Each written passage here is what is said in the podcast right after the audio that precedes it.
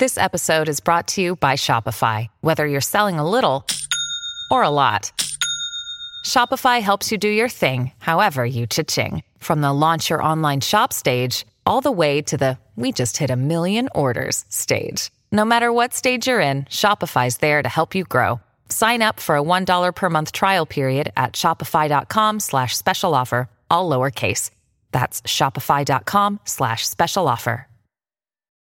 Brought to you by the Mutual Audio Network. With a name like Mutual, it has to be good. The following audio drama is rated PG 13, suggesting that children under the age of 13 should listen accompanied with an adult. Chapter 6 Abandoned Ship The bus behind us struck hard enough to cause us to skid forward a few inches. The impact was muted by the softness of the bodies pinned between us. A second after the impact came the scream. A clear, piercing scream of panic that stretched into a cry of a man in agony. The quick regression of a trained soldier to just another guy screaming for help, for relief, and then for his mother. There was a comparable swell in the groaning from around the bus, the kind of aching rasp you'll hear when the eaters catch the scent of blood in the air. A soldier had fallen. Immediately, the herd shifted toward the source of the scream. For the first time, we could hear eaters groaning and snarling beneath our bus, clawing across the only empty space in the direction of the fallen soldier. One body had excited them to a frenzy. Time and experience paints the picture of eaters tearing apart other eaters for the warm blood smeared over their bodies or for the meat caught in their open throats. Eaters hungry enough would rip through the dead flesh of another eater to scoop out undigested, uninfected flesh. The scream ended in a single, sudden pistol shot from a distance behind us. The herd continued to move toward the fresh blood and meat, and our convoy shook and shifted as though we were caught in a flash flood.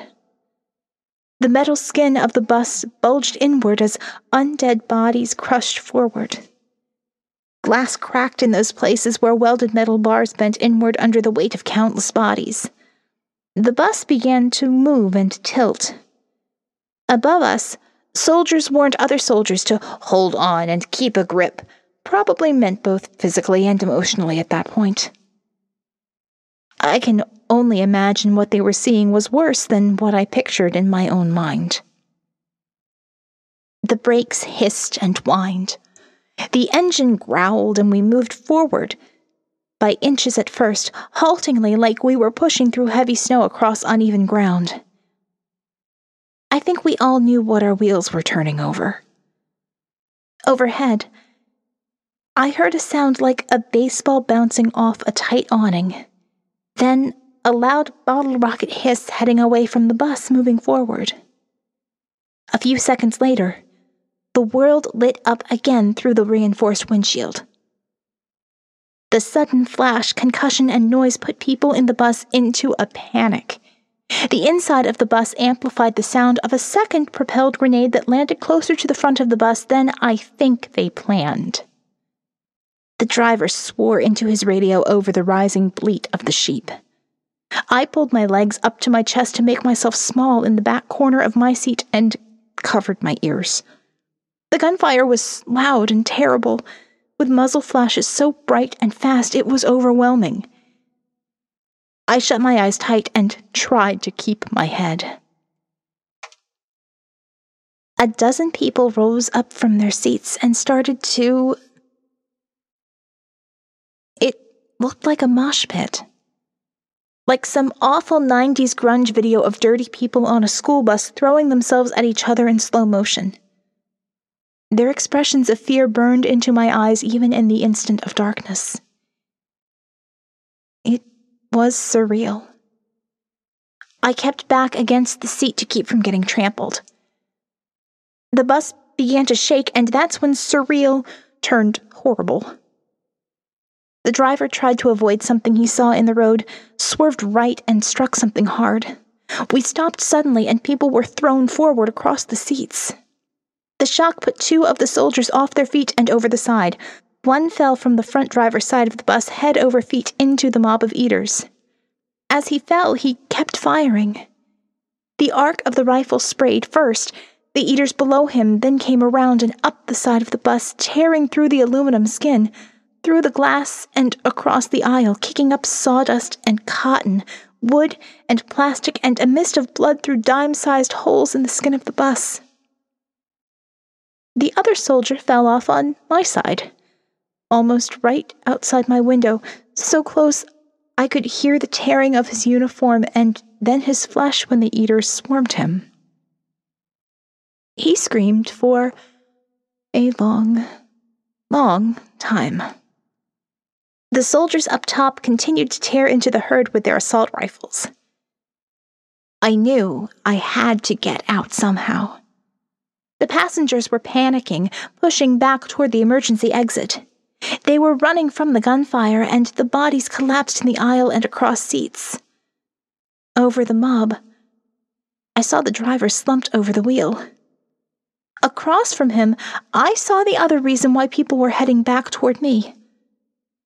The door to the bus was slowly bending in, and hands, dead, gray hands, pushed through the broken glass and bent metal bars, clawing at the body folded over the front stair railing. Flesh eating things, angry mob, gunfire, netbook in my pack. Plan, Jill, keep your head. Don't follow the mob. They aren't thinking, they're reacting.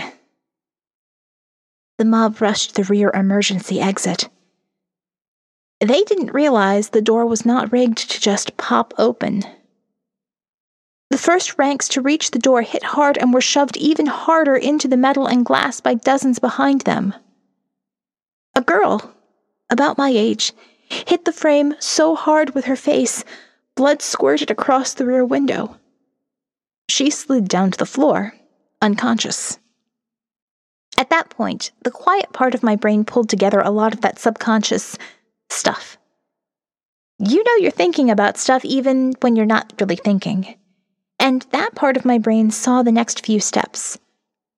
People rushing the door will have to spread out over the seats to try at the windows next, with me in between.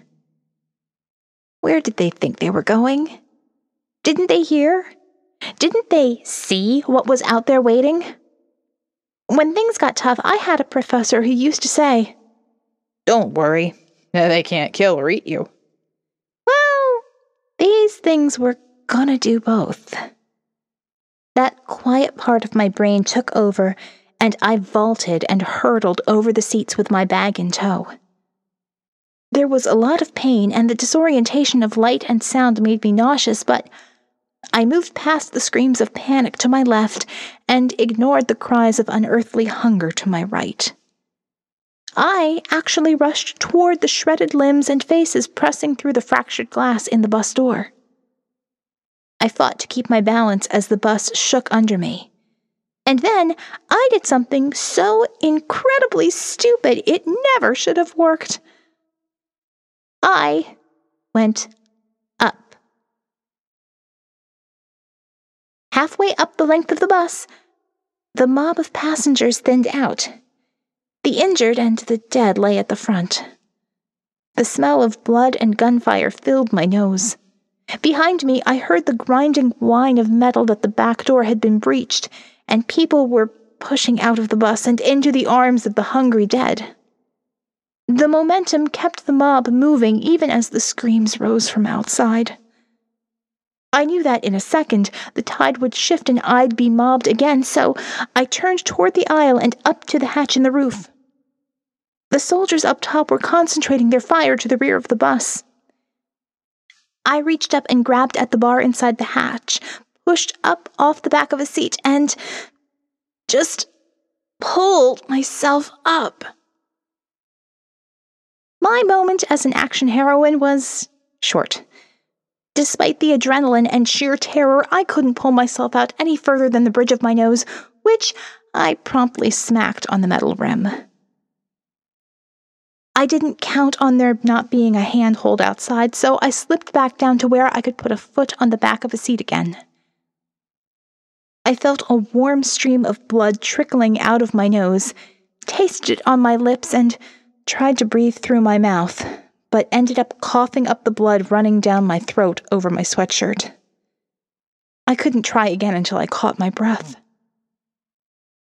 The only reason why the eaters weren't inside the bus at the front door was because they couldn't agree on who would go first. They had wedged themselves in the twisted metal of the door and were slowed even further by the body over the rail. Two of the eaters had chunks of meat in their fists, drawing it to lipless mouths and smearing the gore across their faces. Behind them, the other eaters grabbed at the dangling strings or tried to pry it away for themselves. With a healthy tug, the body fell headfirst into the stairwell and out of sight. Behind me, the mob had started to turn back. Light from the muzzle flashes behind them was streaming through a filter of thick splattered blood over the windows, and the scene took on a hellish tenor. They didn't turn in unison as I expected. I guess some of them realized there was no escape with the eaters, but also that the people in front of them were the only thing keeping the eaters from getting inside to them. Others at the rear of the mob turned back to look for other options. One man pointed up at me, another forced his way back up the aisle toward me. Despite not even being able to breathe, I tried once more to pull myself up. But of course, I didn't have the strength. My sweaty hands wouldn't hold me even if I did. The way the mob came at me, I thought they would try to use me as a rope rather than push me up, so I prepared to boot the shape rushing at me in the head. Hand grabbed the leg still anchored on the seat, then a second, a third, and I came off the seat, into the aisle, and then up. Hands lifted me far enough that my shoulders rose above the lip of the hatch.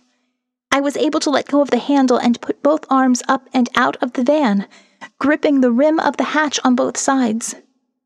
Two large palms cupped the soles of my shoes and tried to lift me further, but they slipped away abruptly as the mob began screaming and the bus began to shake again from side to side. I almost fell back, but managed to hold on. I screamed as my arms and shoulders strained to keep the rest of my body up. Oh my God, it hurt. Behind me on the roof, a familiar voice shouted, Hold on, I'm coming! But as the voice drew nearer and repeated the promise, another hand grabbed my leg. A cold, wet hand. And it pulled.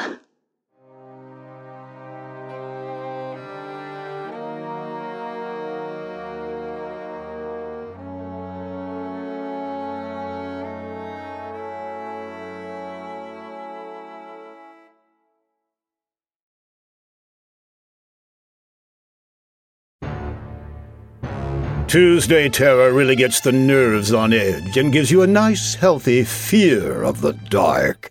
For a change, catch Bells in the Bat Free, where your nerves will still be on edge, but with a nice, healthy fear of bad puns, silly situations, and absurd plots.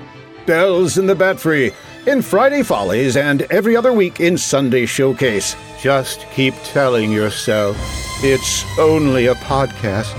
It's only a podcast.